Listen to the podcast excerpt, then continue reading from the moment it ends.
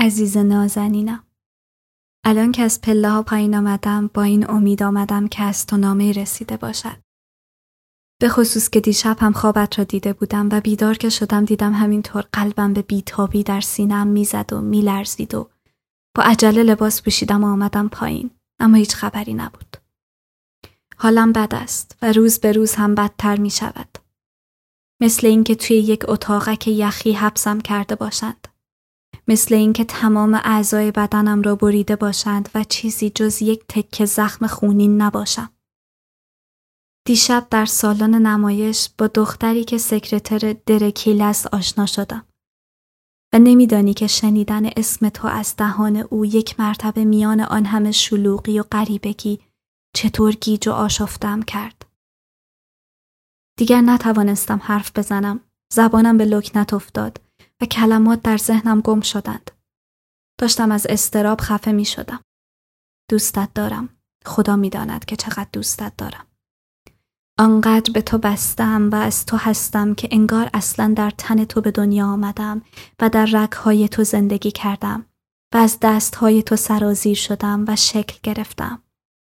و از صبح تا شب در دایره ای که مرکزش یادها و خاطرات توست دارم دور می‌زنم دور می‌زنم و هیچ چیز راحتم نمی کند. نه دریا، نه آفتاب، نه درختها، نه آدمها، نه فیلمها، نه لباسهایی که تازه خریدم. نمی‌دانم چه کار کنم. بروم و سرم را به درختها بکوبم، داد بزنم، گریه کنم، نمی‌دانم. فقط میخواهمت. مثل این دریا که یک حالت فروکشنده وحشتناک دارد میخواهمت. و این همه خواستن قابل تحمل نیست. مثل سیل از قلبم پایین می ریزد و تنم را خورد می کند. می خواهم بیدار شوم و ببینم که پهلویم هستی. چقدر می توانم بیدار شوم و ببینم که پهلویم نیستی و زندگیم یخ کرده و منجمد است. چقدر؟ تا کی؟ تا کجا؟ مگر فاصله میان به دنیا آمدن و پوسیدن و تعمه کرمها شدن چقدر است؟ دلم می‌خواهد بیدار شوم و همینطور بیدار بمانم و نگاه کنم. وقتی که هوا توی سینت میچرخد نگاهت کنم. وقتی که جریان نبزت زیر پوست گلویت پخش می شود نگاهت کنم. وقتی که رنگ بنفش توی مردمک چشمت موج می‌زند نگاهت کنم. همینطور نگاهت کنم. خطهای پیشانیت را بشمارم. موهای سفید اطراف شقیقه هایت را بشمارم. سرم را بگذارم میان گودی گردن و شانه هایت و همانجا بمیرم. بمیرم تا دیگر از تو دور و جدا نشوم. نمی‌دانم برای چه باید رعایت کنم. چه چیز را باید رعایت کنم. برای چه باید بگذارم که زندگی خودم و آن کسی که دوستش میدارم مفهومی جز حسرت نداشته باشد. کاش در جنگل به دنیا آمده بودم و با طبیعت جفت می شدم و آزاد بودم. معتاد شدن به این عادتهای مزهک زندگی و تسلیم شدن به این حدها و دیوارها کاری برخلاف جهت طبیعت است. عزیزم، قربانت بروم. قربان بودنت بروم. دلم دارد میترکد. هیچ وقت اینطوری نشده بودم. اینقدر تلخ و بیهوده. یک چیزی را از من گرفتند. نمی‌دانم چه کسی و کجا و چرا. شاید اصلا پیش از تولدم آن را از من گرفته باشند. شاید که من اصلا بی سامان به دنیا آمده باشم و همه عشق من به تو چیزی جز جستجوی قرارگاهی بر روی خاک نباشد.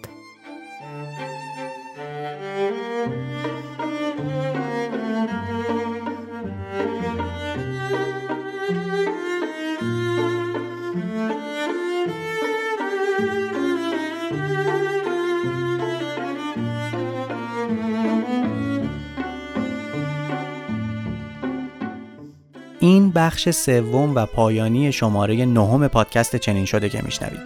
اگر دو بخش اول رو نشنیدید لطفا همین الان برید سراغ اونا و از اول بشنوید و اگه شنیدید آماده بشید که قصه رو ادامه بدیم. من همچنان حسین صبحانی هستم.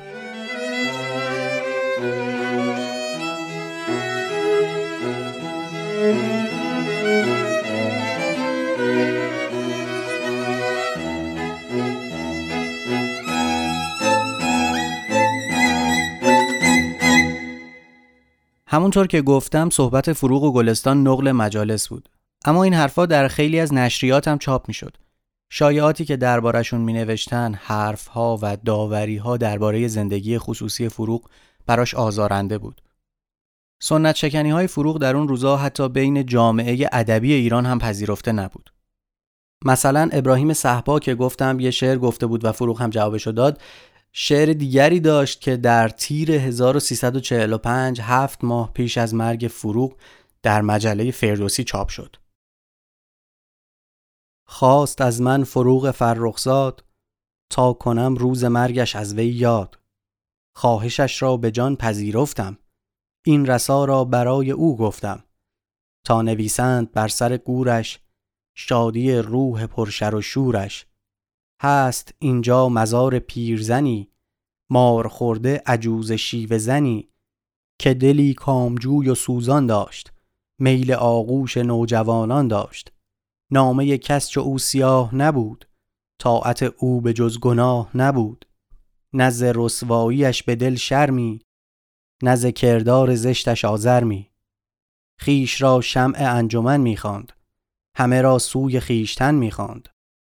آرزویش به غیر کام نبود. هیچ کاری بر او حرام نبود. شعر می گفت شعر شهوت خیز دشمن شرم و افت و پرهیز. شرح آغوش آتشین می‌داد دل به بازوی آهنین می‌داد می‌تونید تصور بکنید که چنین چیزهایی چه بار روانی زیادی برای فروغ داشت. درباره رابطه فروغ و گلستان خوب و بد رو با متر و معیار خودمون مشخص می‌کنیم. اما آیا می‌تونیم تعیین کننده خوب و بد مطلق باشیم؟ آیا الزامن هر آن چیزی که به گمان ما خوب است خوب است و چیزی که در نظر ما بد است واقعا بد است؟ در مصاحبه‌ای که محمود مشرف آزاد تهرانی میم آزاد در سال 1343 با فروغ انجام داد صحبت از دو مصنوی در مجموعه تولدی دیگر میشه عاشقانه و مرداب.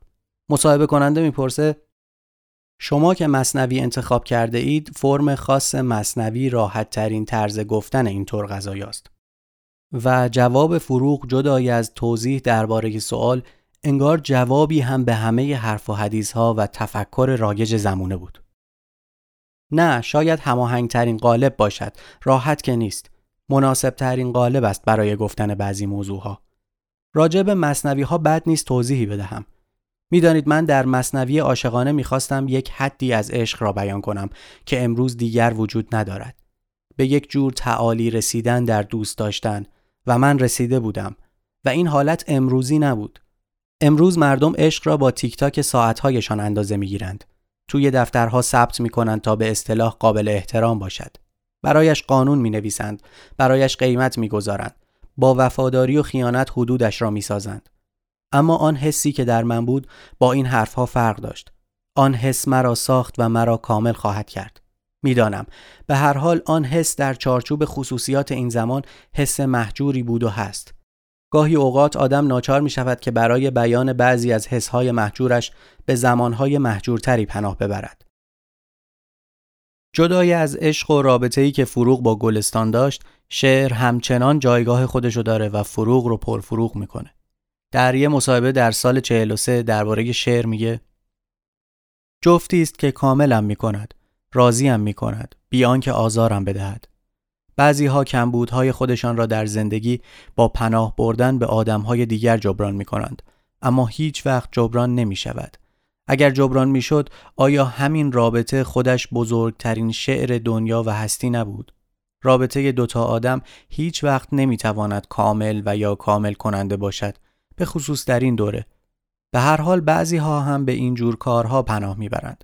یعنی می سازند و بعد با ساخته خود مخلوط می شوند و آن وقت دیگر چیزی کم ندارند.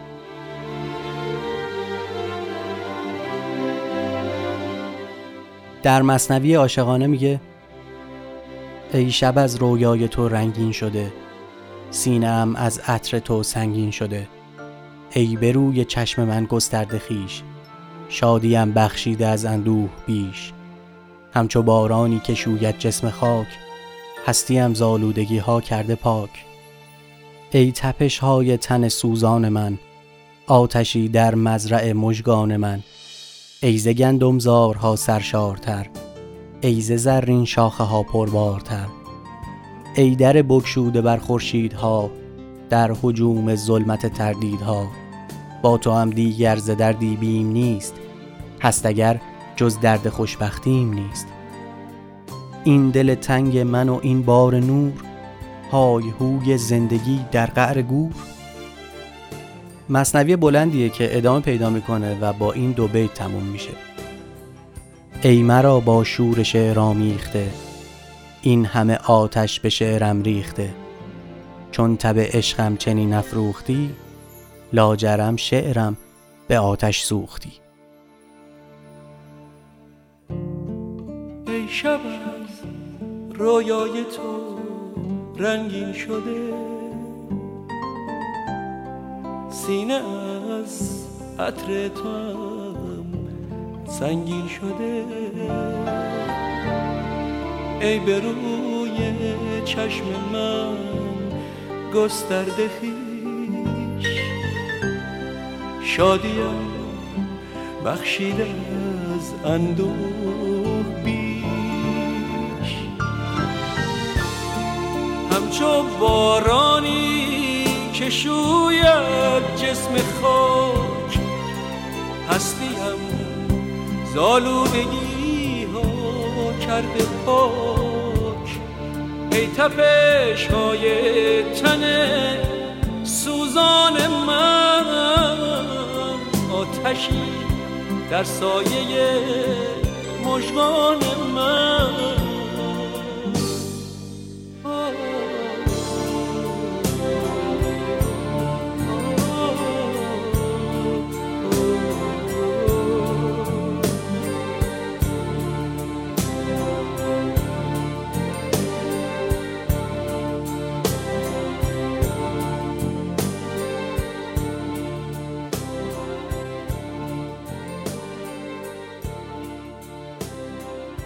با اینکه فروغ یا هر دوشون ازدواج رو نخواستن به قول خود فروغ در شعر فتباق سخن از پیوند سست دو نام و هماغوشی در اوراق کهنه یک دفتر نیست.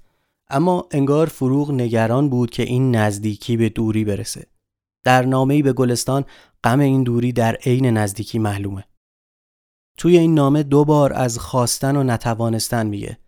معشوق رو در کنار خودش داره. ولی از اینکه او رو نداره غمگینه. شاهی جان عزیزم قربانت بروم. الان که دارم این نامه را برایت می نویسم ساعت ده شب است. امروز اصلا از خانه بیرون نرفتم. هوا خیلی بد بود. صبح از صدای رعد و برق از خواب بیدار شدم و تا لباس پوشیدم تا بیرون بروم باران شروع شد و آن هم چه بارانی. مثل سیل و هنوز هم ادامه دارد. گاهی اوقات رد توی آسمان می ترکد و اتاقم را روشن می کند و مرا می ترساند. همه یاد آن شبی هستم که گفتن در تهران زلزله می شود و من پرندم را برداشتم و رفتم توی ماشینم خوابیدم و خانم سبا با پیراهن زیر توی خیابان راه می‌رفت و با صدای بلند حرف می‌زد و بعد خسته شدم و به اتاقم برگشتم و تو آمدی و مرا با خودت بردی. و آن شب یک شب تابستان بود و من توی حیات روی یک تخت نزدیک کاوه خوابیده بودم. و تو توی اتاق خودت بودی و تمام شب چشمهای من نگران پنجرت بود و انتظار سایت را می‌کشید. و جیرجیرک ها همینطور میخواندند و نسیم همینطور خونکتر و سبکتر می‌شد. تا آسمان سفید شد و من هنوز زنده بودم اما تمام تنم درد می‌کرد. از خواستن و نتوانستن درد می کرد. از فکر اینکه اگر اتفاق افتاده بود اگر واقعا اتفاق افتاده بود باز ما در دو سوی یک دیوار و دور از هم تمام شده بودیم. آخ شاهی جانم مرا ببخش نمی‌دانم چرا این چیزها را می نویسم. از روزی که از تو جدا شدم تنها فکری که مرتب در ذهنم میچرخد و خودش را تکرار می کند فکر مردن دور از توست. فکر زمان که میگذرد و فرصت که تمام می شود و زندگی که شروع نمی شود. نمی خواهد شروع بشود. می ترسد یا عاجز است. و تنها میلی که در ریشه های قلبم و هستیم می جوشد و تقیان می کند میل گریختن در تو و حل شدن در یک لحظه هماغوشی با توست. وقتی که مثل شاخه درخت روی من خم می شوی و مثل لحظه جان دادن خودت را به من می دهی و در من می ریزی. امروز بیرون نرفتم. باران را بهانه کردم و بیرون نرفتم. وقتی از خانه بیرون می روم دلم می ترکد. تو را کم دارم. همش در اطراف خودم عشق می بینم و آزادی می بینم و جوانی و زندگی می بینم و می‌دانم که همه اینها بی تو مرا می کشد. خودم را سرگرم کردم به اینکه لباسهایم را بشویم و اتو کنم و وضع اتاق تازم را مرتب کنم و برای خودم غذا درست کنم. اتاقم خوب است. کوچک است اما عوضش تمیز و راحت است. یک پنجره دارد به طرف لانه کبوترها. یک اجاق برقی دارد، یک رادیو و یک دستشویی خیلی تمیز. فقط بدیش این است که دیوارهایش پر از آینه است و مرتب آدم را به یاد خودش می اندازد. هفته ای نه پوند می دهم. می‌گویند گران است اما دیگر حوصله ندارم دنبال خانه بگردم.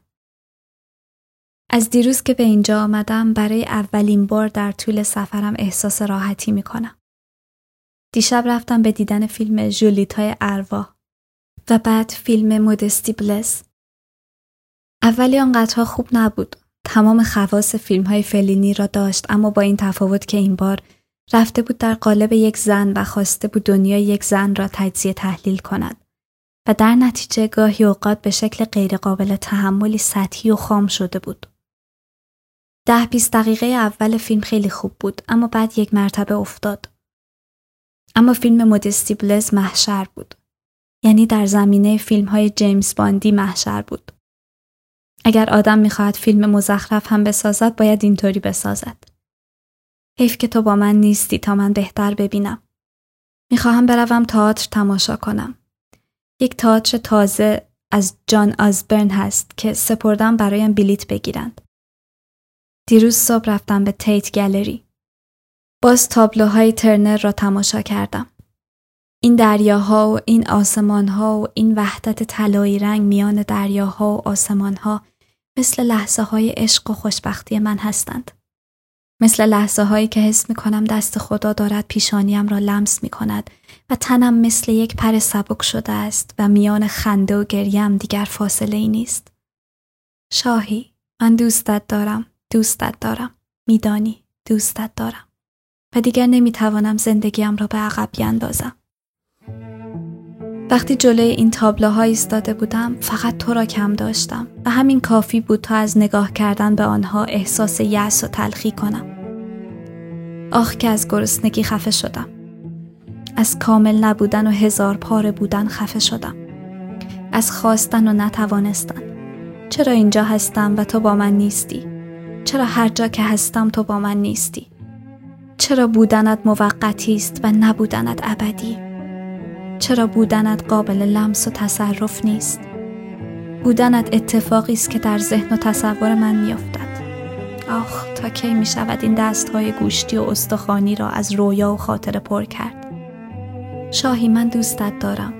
دوستت دارم دوستت دارم دوستت دارم دوستت دارم.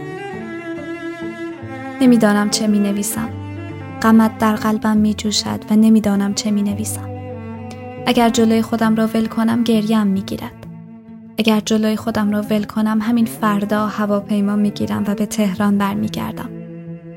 راستی گلهایم در چه حالند؟ خیلی وقت است که نه از تو و نه از گلهایم خبر دارم. اگر برایم نامه می نویسی همه این چیزها را برایم بنویس. از گربه هم هم بنویس. از زهرا خانم بپرس حالش چطور است و برایم بنویس. از آفتابگردان ها هم بنویس که چقدر بلند شدند. قربانت بروم. حالا دیگر نامم را تمام می کنم. اگر این مدت مرتب برایت ننوشتم علتش مخشوش بودن وضع زندگی و خانه هم بوده. از امروز به بعد برایت مرتب خواهم نوشت. قربان وجودت بروم. دوستت می دارم. هزار بار می بوسمت. فروغ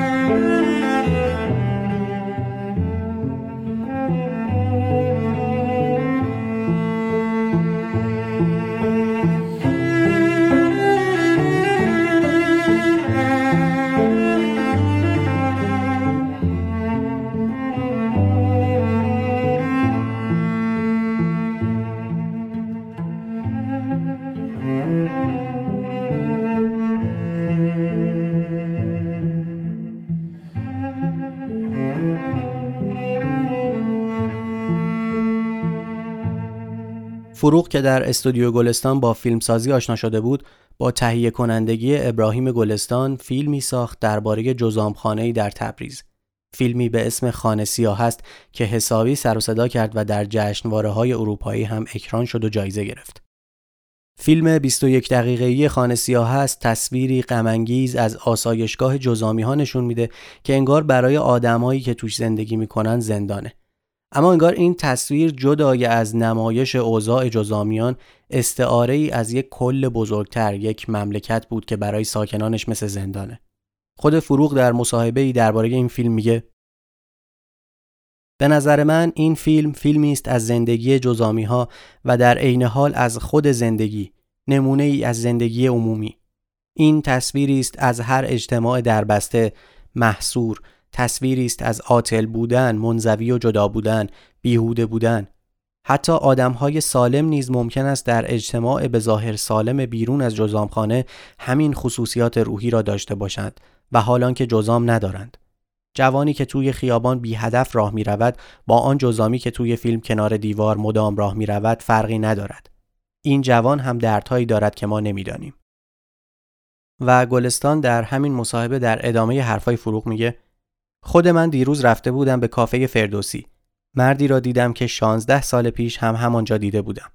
بعد از 16 سال این مرد درست پشت همان صندلی با همان حالت و با همان نگاه نشسته بود. خب این هم یک نوع جزام روحی است. در این فیلم یک پیام شخصی هست، پیام کارگردان فیلم. این فیلم توجه به زندگی، توجه به درد، توجه به دنیاست. دنیای دربسته، منزوی، محصور و آدمهای این دنیا. چنین دنیایی حتما لازم نیست جزام خانه باشد. فروغ تئاتر هم کار می‌کرد و سینما و تئاتر و البته شعر همه اینا برای او وسیله‌ای برای بیان بود. همونطور که قبلا هم گفتیم یکی از رنجهای همیشگی فروغ جدایی از فرزندش کامیار بود. در جریان ساخت فیلم خانه سیاه است پسر سالمی به نام حسین منصوری رو که والدینش جزامی بودن به فرزند خوندگی پذیرفت و همراه خودش به تهران برد تا شاید بتونه جای خالی فرزندش رو پر کنه. حسین منصوری که اون موقع کودک بود بعدها به آلمان رفت و خودش وارد میدون شعر و ادبیات شد. چیزی که میشنوید صدای حسین منصوری فرزند خونده فروغه که در مصاحبه با صدای آمریکا از فروغ میگه. و یک بارم بله منزل بعد بعد فروغ رفت منزل جدید. رفت نزدیک نزدیک میدان هدایت. در روز میدان هدایت رفت اونجا. من در اون فاصله منزل خانم جان بودم. خانم جان وقتی من میگم منظورم مامان فروغ هستینا بعد در اونجا بود که من یک سال تمام کامل کامل نزد فروغ بودم اینا. دبستان می‌رفتم به نام دبستان فرید یادم روز اولی که خونه رو به من نشون می‌داد از این اتاق به اون اتاق متوجه یک چیزی شد.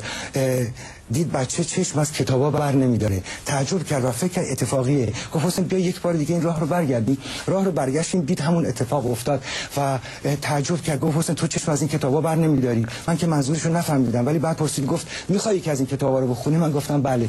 و دست کرد کتاب تام سایر اثر آقای مارک توین رو به من داد و من خیلی جالب بود. گاهی خود می‌رفتم ازش یک لغت میپرسیدم و چون ارتباط برقرار کردن با فروغ خیلی برام مشکل بود. تنها موردی که من دیدم چقدر راحت میشه با فروغ ارتباط برقرار کرد این بود که لغت رو نمی‌دونستم می‌رفتم ازش می‌پرسم با او خیلی با شور و نشاط عجیبی جواب می‌داد. بعد فهمیدم آها پس از این طریق میشه با فروغ ارتباط برقرار کرد. بین خودمانم بین خودمان بگم که گاهی اوقاتم معنی بعضی از لغت ها رو می‌دانستم با این رو بخونیم با این کتاب فروغ با کمک ابراهیم گلستان در محله دروس تهران در نزدیکی محل کارش یعنی استودیوی فیلم گلستان ساکن شد. خونه ای که یه روز در هفته دوستاش توش جمع می شدن. دوستایی که خیلیاشون از روشنفکران اون روزا بودن. اما یدالله رویایی شاعر خاطره جالبی تعریف می‌کنه که مربوط به شعری از فروغه که بخشی از اون از معروف ترین شعرهای فروغ شد. در یکی از شبهایی که در خانه من جمع بودیم فروغ شعری سرود و آن شعر را بر روی صفحه کاغذ نازک زرورقی نوشت و به من داد. آخر شب که از اتاق بیرون آمد و خداحافظی کرد که برود، ناگهان از میان پله ها برگشت و آن ورق کاغذ نازک را خواست. صفحه کاغذ پر شده بود و دیگر جایی برای نوشتن نداشت. فروغ در حاشیه کاغذ به صورت عمودی این دو مصرع را اضافه کرد. پرواز را به خاطر بسپار پرنده مردنی است این بار خداحافظی کرده واقعا رفته بود. این بخشی بود از شعر پرنده مردنی است که با تعداد دیگه ای از اشعار فروغ بعد از مرگش در مجموعه ایمان بیاوریم به آغاز فصل سرد منتشر شد. دلم گرفته است دلم گرفته است. به ایوان می روم و انگشتانم را بر پوست کشیده شب می کشم چراغ های رابطه تاریکند چراغ های رابطه تاریکند. کسی مرا به آفتاب معرفی نخواهد کرد. کسی مرا به میهمانی گنجشک ها نخواهد برد. پرواز را به خاطر بسپار. پرنده مردنی است.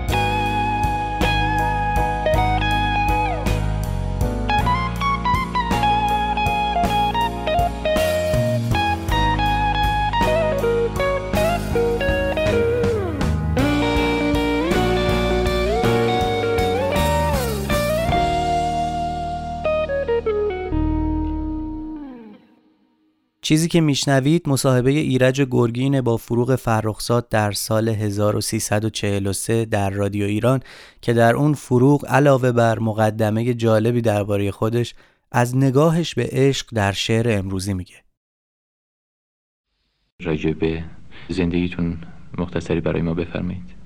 منظورتون شرح حال شرح حال بله. والا حرف زدن در این مورد به نظر من یک کار خیلی خسته کننده و بیفایده ایه چطور؟ شرح حال یعنی چی؟ خب این یه چیز طبیعیه که هر آدمی که به دنیا میاد بالاخره یه تاریخ تولدی داره اهل یک شهر یا دیه تو یه مدرسه درس خونده یه ماش اتفاقای خیلی معمولی و قراردادی هم توی زندگیش افتاده که بالاخره برای همه میفته مثلا مثل توی حوض افتادن دوره بچگی یا مثلا شعر بلی گفت مادرش روزی تقلب کردن دوره مدرسه عاشق شدن دوره جوونی. صحیح. عروسی کردن از اینجور چیزا دیگه. اما اگه منظور از این شرح حال توضیح دادن یه مش مسائلیه که به کار آدم مربوط میشه خب در مورد من میشه شعر. خب پس باید بگم که هنوز موقعش نرسیده. چون من کار شعر رو به صورت جدی تازه شروع کردم. شعر امروز باید صاحب چه خصوصیاتی باشه؟ نقاط ضعفش چی هست؟ نکات مثبتش چی هست؟ و به طور کلی صحبتمون رو از بحث درباره وضع شعر امروز شروع کنیم من خیلی از شما تشکر می‌کنم که گفتین شعر امروز و نگفتین شعر نو. بله. چون درستم همینه. شعر نو کهنه نداره. اون چیزی که شعر امروز رو از شعر دیروز جدا می‌کنه و بهش شکل تازه میده. همون جداییه که به اصطلاح میونه فرمای مادی و معنوی زندگی امروز با دیروز وجود داره. من فکر می‌کنم که کار هنر یک جور بیان کردن و ساختن مجدد زندگیه. صحیح. و زندگی هم یک چیزیه که یک ماهیت متغیری داره. یه جریانیه که مرتب در حال شکل عوض کردن و رشد و توسعه است. بله. در نتیجه این بیان همون هنر میشه در هر دوره خب روحیه خودشو داره دیگه. و اگه غیر از این باشه اصلا درست نیستش هنر نیست یه جور تقلبه. امروز همه چیز عوض شده. دنیای ما هیچ ارتباطی به دنیای حافظ و سعدی نداره. من فکر می‌کنم حتی دنیای من مثلا به دنیای پدرم هم ارتباط نداره. انقدر بله. فاصله ها مطرح هستن. یک عوامل تازه وارد زندگی ما شدن که محیط فکری و روحی این زندگی رو می‌سازن. طرز تلقی یه آدم امروزی من فکر می‌کنم نسبت به آدمی که در 20 سال پیش زندگی می‌کرده کاملا عوض شده. اون تلقی که از مفاهیم مختلف داره. مثلا مفهوم مذهب اخلاق مثلا عشق. مثلا شرافت مثلا شجاعت قهرمانی. واقعا اینا چون محیط زندگی ما عوض شده به نظر من تمام مفاهیمم زاییده شرایط محیط هستن. در نتیجه این مفاهیم هم امروز برای ما عوض شدن. من یه مثال ساده براتون میگم بله. مثلا راجع به عشق صحبت می‌کنیم. مثلا پرسوناژ مثلا مجنون که خب همیشه سمبل مثلا پایداری و استقامت در عشق بوده. امروز واقعا از نظر من که یه آدمی هستم که یک جور دیگه راجع به عشق فکر می‌کنم واقعا یه پرسوناژ خیلی مسخره وقتی که علم روانشناسی میاد اونو برای من خورد می‌کنه تجزیه تحلیل می‌کنه و به من نشون میده که اون یه عاشق نبوده اون یک بیمار بوده یه آدمی بوده که دلش می‌خواست همطور مرتب خودشو آزار بده. اینه که خب به کلی اصلا عوض میشه. در ثانی مثلا شما فکر کنی وقتی که لیلیای دوره ما مثلا توی کرسی سوار میشن با سرعت 120 میره و پلیس مرتب جریمهشون می‌کنه. اون وقت همچین مجنونای البته به درد این لیلیا نمی‌خورن. در حالی که این مجنونا شما نگاه می‌کنین که هنوز که هنوزه توی ادبیات ما که البته ما اسمون ادبیات نمی‌ذاریم ولی یک ادبیاتی که میونی یک عده مطرحه. هنوز که هنوز زیر همون درخت بید نشستن و دارن با کلاغا و آهوها مثلا درد دل می‌کنن از این حرفا. به حال شعر امروز ما یک شعری باید باشه که خصوصیات این دوره رو داشته باشه. و در این حال سازنده این شعر باید یک آدمی باشه که به یک حدی از تجربه و هوشیاری برسه که به محتوی شعرش یک ارزشی بده که بتونه در حد کارهایی که توی دنیا عرضه میشه میون اونا خودشو جا بده. و اگه غیر از این باشه خب همین چیزایی میشه که همه میگن دیگه.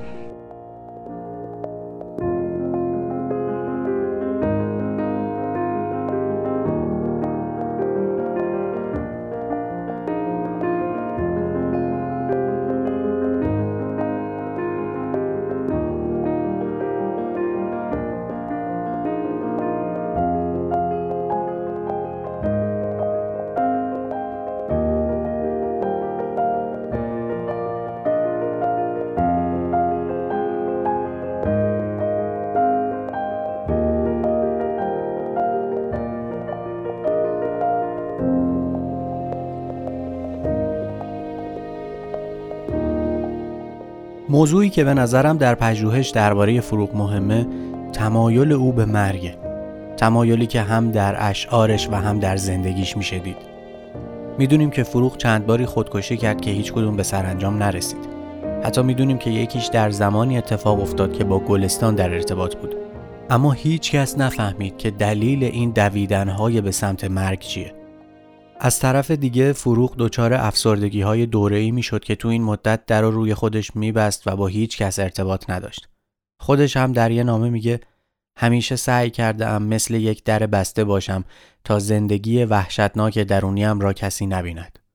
اما زندگی وحشتناک درونی فروغ چه زندگی بود؟ به چی فکر می‌کرد؟ دوستان و نزدیکانش هم اشاره هایی به این موضوع کردن. مثلا یدالله رویایی میگه او بسیار بود و بحران بسیار داشت. هرچند یک بار قلبش در ملالی گم و مبهم می فرسود و تا این مرحله آرام گیرد در آستانه سقوط می نشست و در به روی خیش می بست و خدمتکار پیر و مهربانش که به احوال او آشنا بود روزها و گاه هفته ها در به روی کس نمی گشود. و او وقتی از آن عزلت مدید پریشان و آشفته بیرون می آمد نخستین کارش آن بود که عزیزانش را به تلفنی و دیداری بنوازد. او به این حالتش می گفت بیماری شاد. با علائمش آشنا بود و آمدنش را از سه روز پیش تشخیص می‌داد و خود را مهیای مقابله می کرد. یا اخوان سالس میگه گاه بود که می دیدی دو روز رفته توی اتاق نشسته است. اصلا در را بسته نه گلستان نه هیچ کس را نمی بیند. کارش هم مثلا ممکن بود مانده باشد. و گاه هم می‌دیدی نه. شنگ و شاد و اینها بود. خب یک دلیلش هم می‌دانم. آن هم صدی بود که در راه این محبتی که به وجود آمده بود وجود داشت. و این خب صد اجتماعی بود و به حق هم بود یا به ناحق من نمی‌دانم.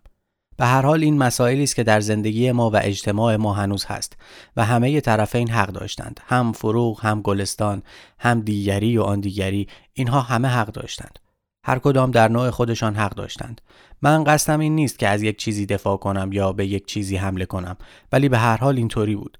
و شاید یکی از دلایلی که این حالت انقطاعی را داشت قضیه بچهش بود که شاید او را دوست می داشت و نمی توانست او را ببیند و به او دسترسی نداشت. فروغ گاهی بین مرگ و زندگی در نوسانه. از طرفی میل به مرگ در بعضی نامه هاش دیده میشه و البته خودکشی ها که دلیلش را هم نمی‌دونیم از طرف دیگه در بعضی شعرهاش سرشار از زندگیه. یا مثلا در یه نامه ای به برادرش فریدون می نویسه نزدیک به هزار صفحه سناریو نوشتم که یک فیلم بسازم ولی میماند برای سال بعد میترسم که زودتر از آنچه فکر می کنم بمیرم و کارهایم ناتمام بماند.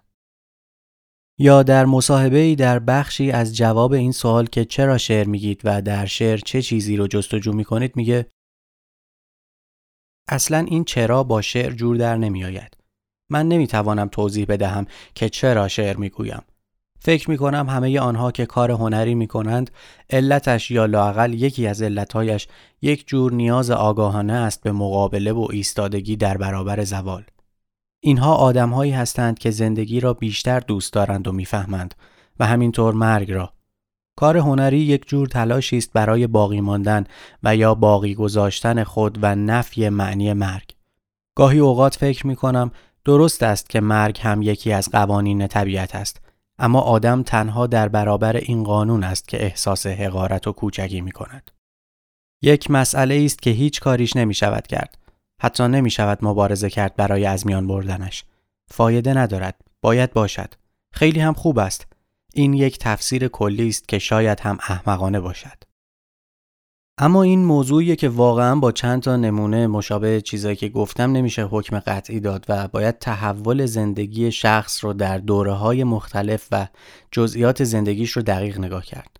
حالا اینا رو داشته باشید یه مقاله خوندم با این عنوان فروغ فرخزاد شخصیتی دو قطبی علامت سوال داره و زیر عنوان کاوشی در روانشناسی شعر و شخصیت فروغ فرخزاد که سایه اقتصادی نیا نوشته.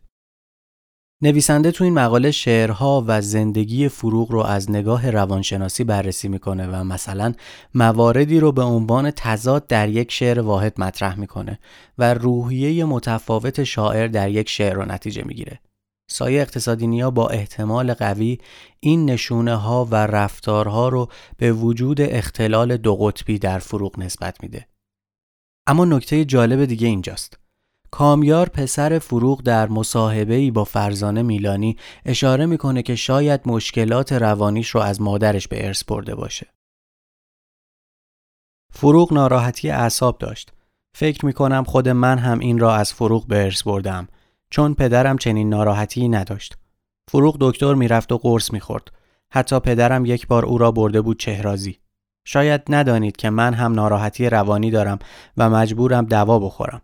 اگر نخورم مریض می شوم. ولی از نظر خلاقیت هنری این برایم لازم است. وقتی دوا نمی‌خورم خلاقیتم بیشتر می شود. من از سال 59 که مریض شدم این قرص را می خورم تا وقتی که پدرم فوت شد. بعد از آن گفتم من دیگر این قرص را نمی خورم و نخوردم.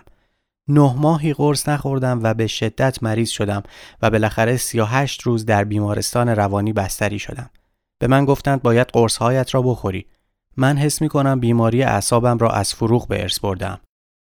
مصاحبه کننده می‌پرسه مقصودتان کدام بیماری است و کامیار جواب میده من دو قطبی هستم. این موضوع ثابت نمی‌کنه که فروغ هم دو قطبی بوده اما نکته جالب و تعمل برانگیزیه.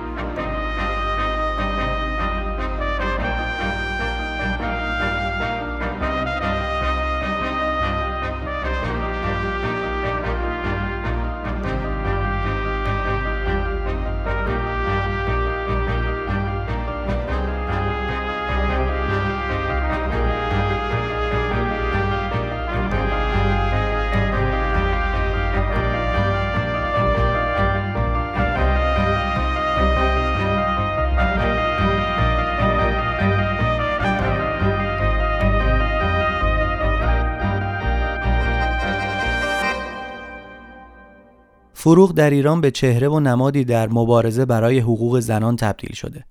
خیلی وقتها وقتی صحبت از فروغ فرخزاد میشه تصویر زنی اسیانگر به ذهن میاد که قوانین مردانه روزگار خودش رو شکست و بیباک به دل سنتهای کهنه و پوسیده زد. دو شعر هم به نام سرود پیکار و به خواهرانم داره که در اونا از ظلم به زن و آزادی برای او میگه. مثلا شعر سرود پیکار اینطور شروع میشه. تنها تو ماندی ای زن ایرانی. در بند ظلم و نکبت و بدبختی. خواهی اگر که پاره شود این بند دستی بزن به دامن سرسختی. تسلیم حرف زور مشو هرگز. با وعده های خوش منشین از پای. سیلی بشو ز نفرت و خشم و درد. سنگ گران ظلم بکن از جای. فروغ فرخزاد قطعا با اشعارش با مزامینش با سلوکش در زندگی و در کار نه تنها الگویی برای زنان دیگه بود که بتونن از بند اسارت باورها و سنتهای دست و پاگیر برای زنان بیرون بیان بلکه راه رو هم برای زنان بعد از خودش باز کرد و کار اونا رو آسون کرد اما سوالی که می‌تونیم بپرسیم اینه که آیا فروغ دقدقه جدی برای آزادی زنان داشت؟ آیا برای این موضوع تلاش پیگیرانه ای کرد؟ من به هیچ وجه نمی‌خوام از مطرح کردن این سوالات نتیجه خاصی بگیرم. می‌دونم که حتی مطرح کردن چنین سوالایی هم راه رفتن رو لبه تیغه. چرا که فروغ در ذهن عده‌ای چنان ساحت بلندی پیدا کرده که هیچ لکه‌ای به دامنش نمیشینه. اما سایه اقتصادینیا در مقاله‌ای به اسم چند کلمه درباره فروغ فرخزاد با فعالان حقوق زنان روی همین لبه تیغ راه رفته و معتقد باید چنین الگوهایی رو در جای دیگه ای پیدا کنیم. می‌خوام بخشی از این مقاله رو بخونم چون شاید از این زاویه کمتر به ماجرا نگاه شده باشه. اگر مدافعان حقوق زنان در ایران همچنان معتقدند می توانند به تمثال فروغ به مسابه حبلی متین چنگ اندازند و لا تفرقو انتظار داشته باشند به نظر من در اشتباهند. مطالبات زنان ایرانی امروز بسیار متفاوت است و حتی در همان روزها هم متفاوت بوده است. فروغ نه در آن روزها نماینده مناسبی برای مطالبات برابری طلبانه زنان بود نه امروز می‌توان چنین نقشی برای او و چنین کارکردی برای جایگاه تاریخی او قائل شد تجاهر و به تعبیر حافظ مباهات او به فسق با آنچه ما امروز از مبارزه مدنی برای احقاق حقوق زنان مراد می کنیم فرسنگ ها فاصله دارد. اگر فعال حقوق زنان هستیم و برای کسب حق هزانت می جنگیم به یاد داشته باشیم که فروغ پس از آنکه با وجدانی معذب و مخدوش سرود دیو من ماتوز من دیوتری مادر و دامن ننگالوده آه بردار سرش از دامن تفلک پاک کجا آسوده؟ پس از طلاق با میل و خواست و اختیار خود و با انتخاب شخصی فرزندش را ترک گفت و سرود یار من شعر و دلدار من شعر می‌روم تا به دست دارم او را. حتی وقتی کامیار را چند روزی پیش او فرستادند گفت محیط شخصی خانه اش مناسب کودک نیست و او را پس فرستاد. مسلم است که دلتنگ فرزندش می‌شد و از دوری او پریشان بود. پسر دیگری را هم به فرزندی آورد تا جای خالی او را پر کند اما آن پسر حسین منصوری هم اغلب در خانه مادر فروغ زندگی می کرد نه پیش فروغ اگر فعال حقوق زنان هستیم و برای استقلال مالی زنان می جنگیم و آن را به حق جزو اولین سکوهای آزادی زنان می شمریم، به یاد داشته باشیم که فروغ پس از طلاق همچنان از کمک مالی پرویز شاپور بهرهمند بود. تا جایی که وقتی می‌خواست به اروپا برود شاپور به رغم اعتراض خانوادهش تصمیم گرفت قالی خانه را بفروشد و آن را هزینه سفر فروغ کند. پس از آشنایی با گلستان هم که تمتع مالی او تا پوشیدن پالتو پوست رسیده بود و در نامه هایی که از اروپا به گلستان نوشته بارها یادآوری کرده که پولش را تمام کرده و منتظر است گلستان برایش خرج اقامت بفرستد. اگر فعال حقوق زنان هستیم و با قوانین تبعیض‌آمیز چند همسری یا سیغه یا تأثیر مخرب روابط خارج از ازدواج مردان متأهل بر خانواده می جنگیم باید چهره یک زن دیگر فخری گلستان را هم این میان پیش چشم داشته باشیم و از رنجی که حضور فروغ بر او و خانوادهش تحمیل کرده هم غافل نشویم. اینها را از این جهت ذکر می کنم که فعالان حقوق زنان بدانند فروغ به دو هدف بسیار مهم و به حق مبارزاتی آنها یعنی مسئله هزانت و مسئله استقلال مالی و از آن مهمتر به رنج زنی دیگر آنچنان که شایسته است توجهی نداشته و همین موارد کافی است که افتخار تاریخیمان را در چهره های سمبولیک دیگری بازیابی کنیم. اما اینها همه هیچ و هیچ از ارزش ادبی آثار او کم نمی کند. فروغ عزیز است و عزتش فقط و فقط از شعر است. شعرش در است و جواهر است و مرجان رنگارنگ است. با شعرش جوانی و عاشقی کردم و دل و جانم را از عطر و انبرش آکندم. امیدوارم این سطرها که نوشتم در جای خودش خوانده شود و به تکذیب شعر و جایگاه رفیع ادبی او نینجامد که جهان شعر فارسی هنوز و همیشه از شور شعر او تابان و فروزان است. البته در مورد مسئله هزانت همونطور که قبلا حرفش شد شاید اصلا فروغ خودش تمایلی به سرپرستی و هزانت فرزندش نداشت. در مورد رابطش با گلستان هم واقعا موضوع خیلی پیچیده تر از این حرفاست که بشه راحت ماجرا را قضاوت کرد. خیلی چیزها باید در نظر گرفته بشه. شاید خیلی چیزها باشه که ما ازش خبر نداریم و حداقل من نمی‌تونم قضاوت خیلی سریح و مستقیمی نسبت به رابطه فروغ و گلستان داشته باشم و بگم کجاش غلط بوده کجاش درست بوده.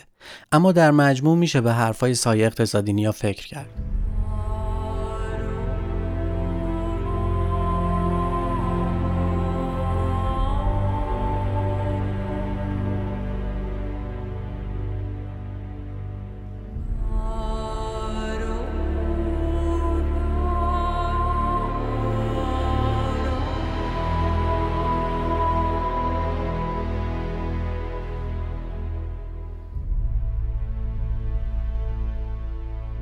فروغ در جایی گفته بود خوشحالم که موهایم سفید شده و پیشانیم خط افتاده و میان ابروهایم دو چین بزرگ در پوستم نشسته است.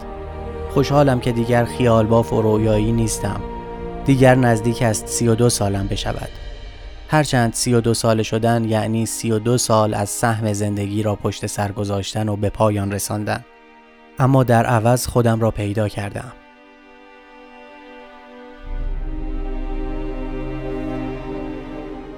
اما نمی‌دونست که این آخرین سهمش از زندگی بود که پشت سر میذاشت و به پایان میرسوند خودش رو پیدا کرده بود اما روزگار خوابهای دیگه ای برای فروغ جوان دیده بود.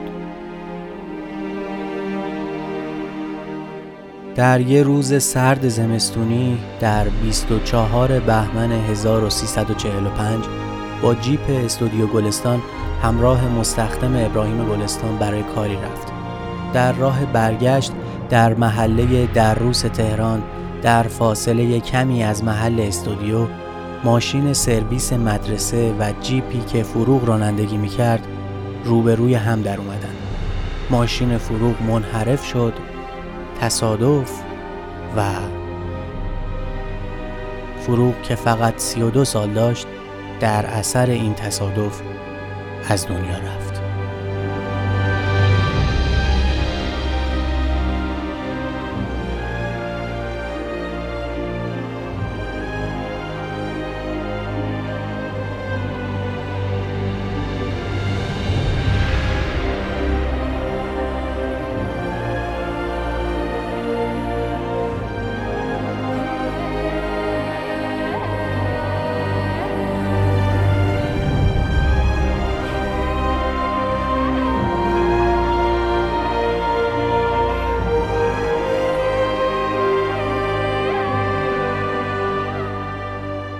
مرگ من روزی فرا خواهد رسید.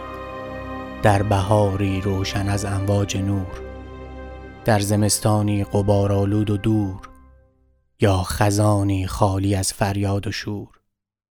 مرگ من روزی فرا خواهد رسید. روزی از این تلخ و شیرین روزها. روز پوچی همچو روزان دگر. سایه ایزم روزها دیروزها. دیدگانم همچو دالانهای تار گونه هایم همچو مرمرهای سرد. ناگهان خوابی مرا خواهد رو بود من توهی خواهم شد از فریاد درد. میخزند آرام روی دفترم دست هایم فارغ از افسون شعر. یاد می آرم که در دستان من روزگاری شعله می‌زد خون شعر. خاک می‌خواند مرا هر دم به خیش می‌رسند از ره که در خاکم نهند. آه شاید عاشقانم نیمه شب گل به روی گور غمناکم نهند. بعد من ناگه به یک سو می روند پرده های تیره دنیای من. چشم های ناشناسی می خزند روی کاغذها و دفترهای من.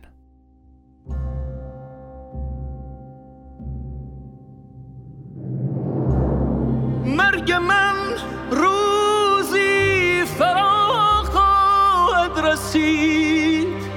در بهاری روشن است امواج نور. در زمستانی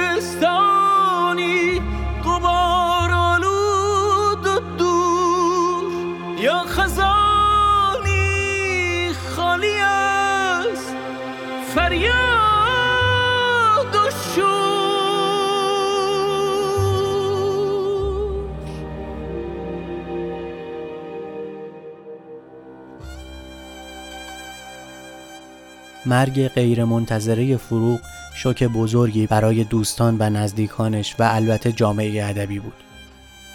مجله های ادبی یا مجله هایی که محتوای ادبی هم داشتن پر شدن از مطلب و عکس درباره فروغ.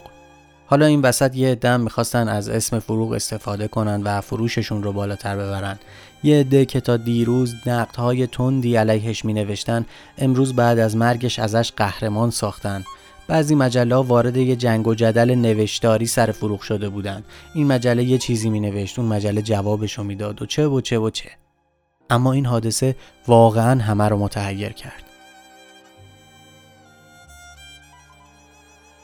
گورستان زهیر دوله در تهران که خیلی از مشاهیر در اون دفن شدن پذیرای جسم فروغ شد تا نام این گورستان در کنار تمامی اسامی ماندگار دیگه مثل ملک و شعرهای بهار، رهی معیری، قمر الملوک وزیری، روح الله خالقی، ابوالحسن سبا و خیلی های دیگه برای همیشه با نام فروغ فرخزاد هم گره بخوره.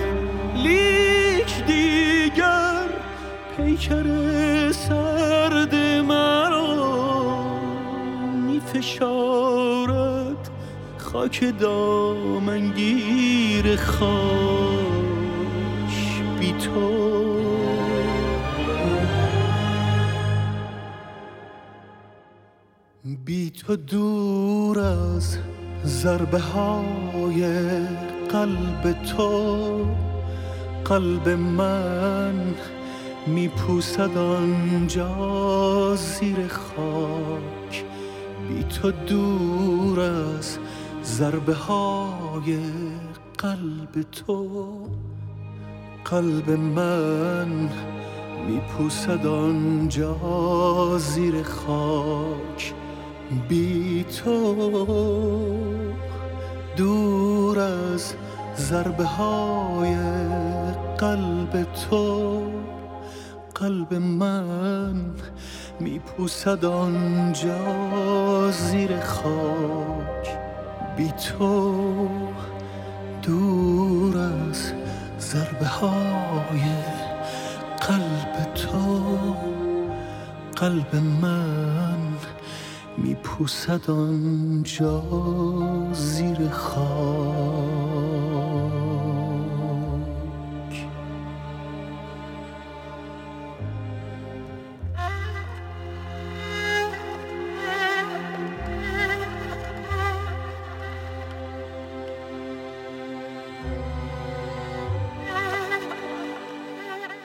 قصه حضور مادی فروغ فرخزاد در این دنیا همینجا تموم شد. اما فروغ زنده مونده. با آثارش با ماجراهای زندگیش و با شخصیتش. و مزارش جاییه که دوستدارانش هر سال اونجا جمع میشن شم روشن می‌کنن تا شعله یاد و نام فروغ رو شعله ور نگه دارن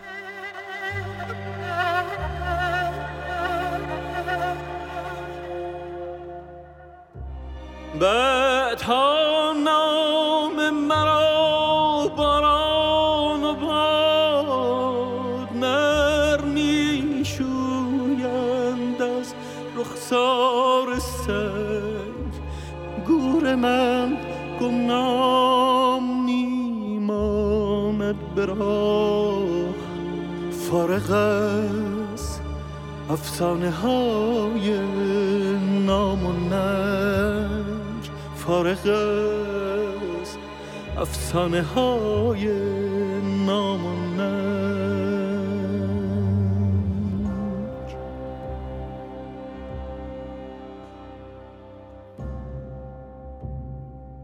دفتر ایمان بیاوریم به آغاز فصل سرد. بعد از مرگ فروغ منتشر شد که شامل اشعاری بود که قبلا جدا جدا در نشریات چاپ شده بودند. خیلی ها معتقدن اگر فروغ عمر طولانی تری داشت چه بسا که چه شاهکارهای دیگه ای می‌تونست در ادبیات فارسی به جا بذاره. اما خب چه میشه کرد؟ قصه زندگی آدما بالاخره تموم میشه. یکی زودتر یکی دیرتر. دفتر آخر که حرفش بود مجموعه از هفت شعر که بعضیشون از معروف ترین اشعار فروغن مثل تنها صداست که میماند پرند مردنی است و البته ایمان بیاوریم به آغاز فصل سرد. و این منم زنی تنها در آستانه فصلی سرد. در ابتدای درک هستی آلوده زمین و یأس ساده و غمناک آسمان و ناتوانی این دست های سیمانی. زمان گذشت زمان گذشت و ساعت چهار بار نواخت. چهار بار نواخت امروز روز اول دی ماه است. من راز فصل ها را می دانم و حرف لحظه ها را می فهمم نجات دهنده در گور خفته است و خاک خاک پذیرنده. اشارتی است به آرامش. زمان گذشت و ساعت چهار بار نواخت در کوچه باد می آید در کوچه باد می آید و من به جفتگیری گلها می اندیشم به قنچه هایی با های لاغر کمخون و این زمان خسته مسلول و مردی از کنار درختان خیس می گذرد مردی که رشته های آبی رکهایش مانند مارهای مرده از دو سوی گلوگاهش بالا خزیده اند و در شقیقه های منقلبش آن هجای خونین را تکرار می کنند سلام سلام و من به جفتگیری گلها می اندیشم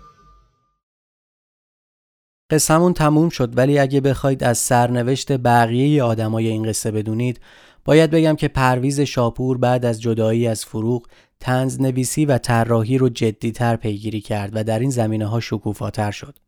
پرویز بعد از فروغ هیچ وقت ازدواج نکرد. هیچ وقت در هیچ جایی درباره فروغ حرف نزد و هیچ وقت پیش کامیار از فروغ بد نگفت. کامیار جایی گفته بود که هر وقت من دقیق می شدم راجع به فروغ و سوال می کردم پدرم گریه می کرد. ولی پدر به نبوغ فروغ ایمان داشت و تا آخر زندگی عاشق فروغ باقی ماند. شبها وقتی مشروبش را می‌خورد می‌گفت فروغ گل کاشت و میخش را کوبید و برای همیشه میماند و جاودانه است. از پرویز شاپور تعداد زیادی کتاب از جمله کاری کلماتورهاش منتشر شده. در آخر در سال 1378 وقتی که اوضاع مالی چندان خوبی نداشت در 76 سالگی بر اثر بیماری از دنیا رفت و کامیار رو تنها گذاشت.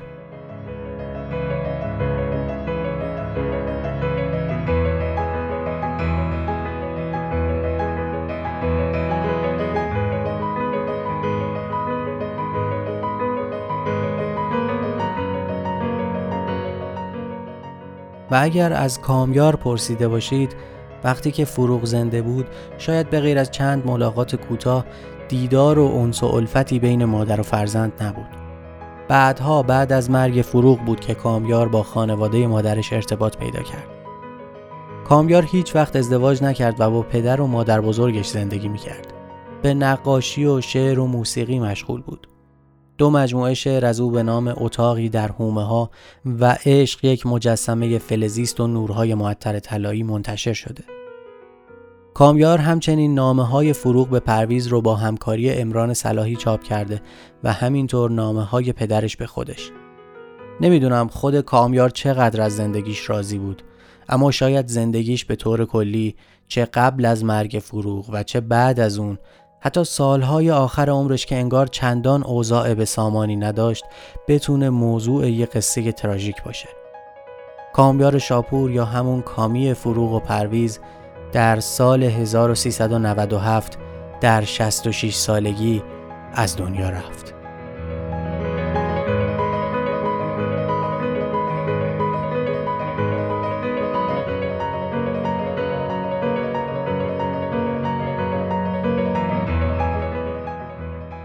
نه هیچ فکر نکردم که فروغ یک کس دیگه ای باشه. همیشه همونه. بوده و هستش. نه اونطوری نمی‌خواستم که یعنی اگه خود طبیعت نگاری کرده بود خب کرده بود. ولی مثلا اینه که من چه این واقعی اتفاق نیفتاد خب من نمی‌تونم که پشیمون باشم. یعنی که مثلا حالا تو سن 60 سالگی آرزو کنم که مامانم مثلا چای زن ساده نبود.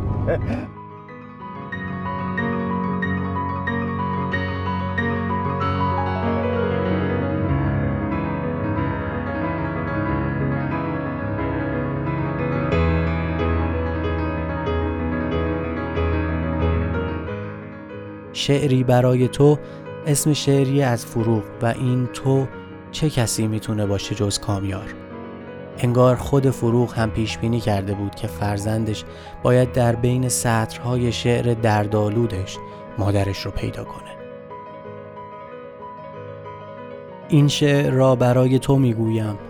در یک غروب تشنه تابستان در نیمه های این ره شوماغاز در کهن گور این غم بی پایان. این آخرین ترانه لالایی است در پای واره خواب تو. باشد که بانگ وحشی این فریاد پیچد در آسمان شباب تو. بگذار سایه من سرگردان از سایه تو دور و جدا باشد. روزی به هم رسیم که گر باشد کس بین ما نه غیر خدا باشد. من تکیه دادم به دری تاریک پیشانی فشرده دردم را. میسایم از امید بر این در باز انگشت های نازک و سردم را. آن داغ ننگ خورده که میخندید بر تعنه های بیهود من بودم. گفتم که بانگ هستی خود باشم اما دریغ و درد که زن بودم. چشمان بیگناه تو چون لغزد بر این کتاب در همه بی آغاز اسیان ریشه دار زمانها را بینی شکفته در دل هر آواز. اینجا ستاره ها همه خاموشند اینجا فرشته ها همه گریانند اینجا شکوفه های گل مریم بیقدر طرز خار بیابانند. اینجا نشسته بر سر هر راهی دیو دروغ و ننگ و ریاکاری در آسمان تیره نمی بینم نوری ز صبح روشن بیداری. بگذار تا دوباره شود لبریز. چشمان من ز دانه شبنم ها رفتم ز خود که پرده در اندازم. از چهره پاک حضرت مریم ها بگسسته ام ز ساحل خوشنامی. در سینه ام ستاره طوفان است. پروازگاه شعله چشم من. دردا فضای تیره زندان است. من تکیه دادم به دری تاریک پیشانی فشرده ز دردم را.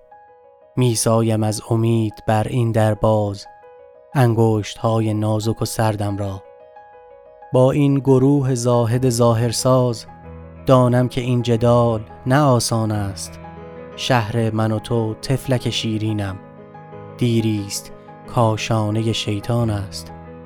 روزی رسد که چشم تو با حسرت لغزت بر این ترانه دردآلود. جویی مرا درون سخنهایم گویی به خود که مادر من او بود.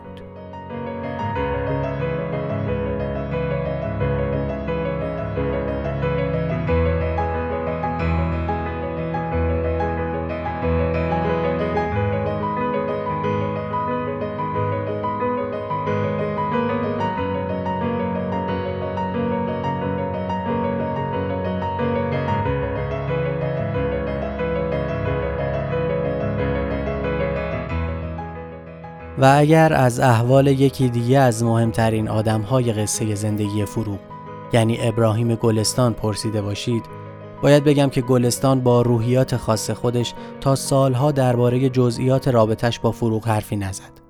اما در طول سالها انگار قفل این صندوق باز شد و با مصاحبه ها و نامه هایی که تا قبل از اون منتشر نشده بود گوشه هایی از احوال خصوصی این دو نفر و البته ویژگی های فروغ آشکار شد.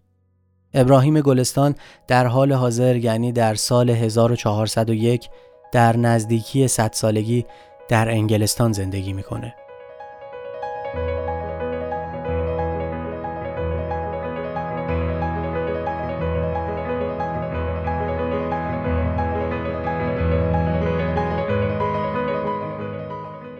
من حسین صبحانی هستم و چیزی که شنیدید شماره نهم پادکست چنین شد بود.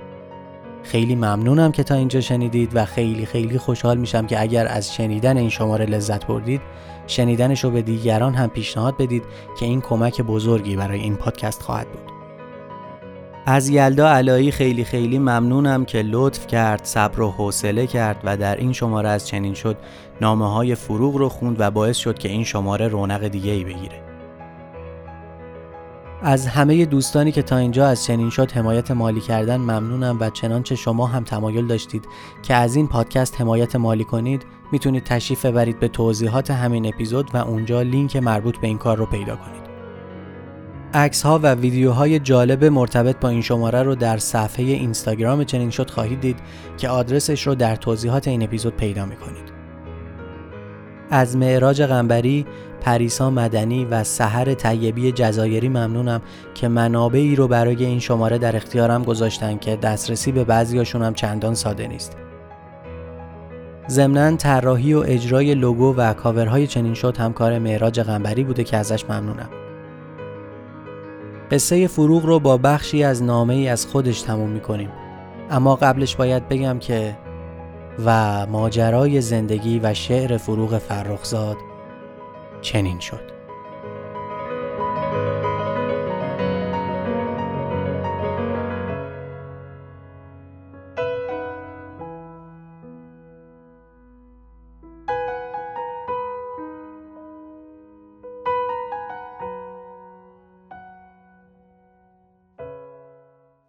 دوستت دارم. دوستت دارم. ای کاش می توانستم دستت باشم و برایت بنویسم مغزت باشم و برایت فکر کنم. ای کاش می توانستم برایت بمیرم تا زندگی دل خواهد بشوم.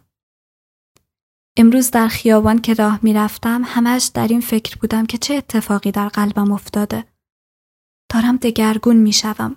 حتی در روال دوست داشتن. حس می کنم که دیگر هیچ چیز عشقم را تهدید نمی کند. چرا که عشقم به آن حد از عمق و رشد رسیده است که بالای همه خطرها ایستاده. مثل خون من و نفس من شده. مثل مردمک های چشم من شده. دیگر برای خودم نمی‌خواهم و نمی‌خواهم که فقط با من باشی. نه، می‌خواهم باشی، فقط باشی. مثل آفتاب که هست و تا هست امید روشنی هم هست. وقتی می‌دانم که هستی آن وقت زندگیم علت و هدف پیدا می کند. آن وقت هوا سبکتر در سینم فرو می رود و از سینم بیرون می آید. آن وقت دیوارهای اتاقم قابل عبور می شوند و دیگر از مادرم نفرت نمی کنم. آن وقت تماشای سبز شدن یک دانه ناچیز که در باغچه کاشتم وجودم را از شادی پر می کند. قربانت بروم. دردت را دارم. می‌خواهم ببوسمت ببویمت. سرت را میان دو دستم بگیرم و تماشا کنم. ساعتها تماشایت کنم. می‌خواهم توی بغلت دراز بکشم و زیر فشار استخوانهایت آب بشوم. می‌خواهم در بوی تنت نفس بکشم. تنت آشیانه من است. مثل زمین سبز گرم سیر است بر سر راه قربتی ها می‌خواهم در خودم فرو بکشمد و با ته دردناک وجود گرسنم لمست کنم و در ته دردناک وجود گرسنم حست کنم. می‌خواهم به تو برسم. شاهی شاهی شاهی شاهی جانم. دوستت دارم و نوشتن همه این چیزها چقدر سخت و بیفایده است.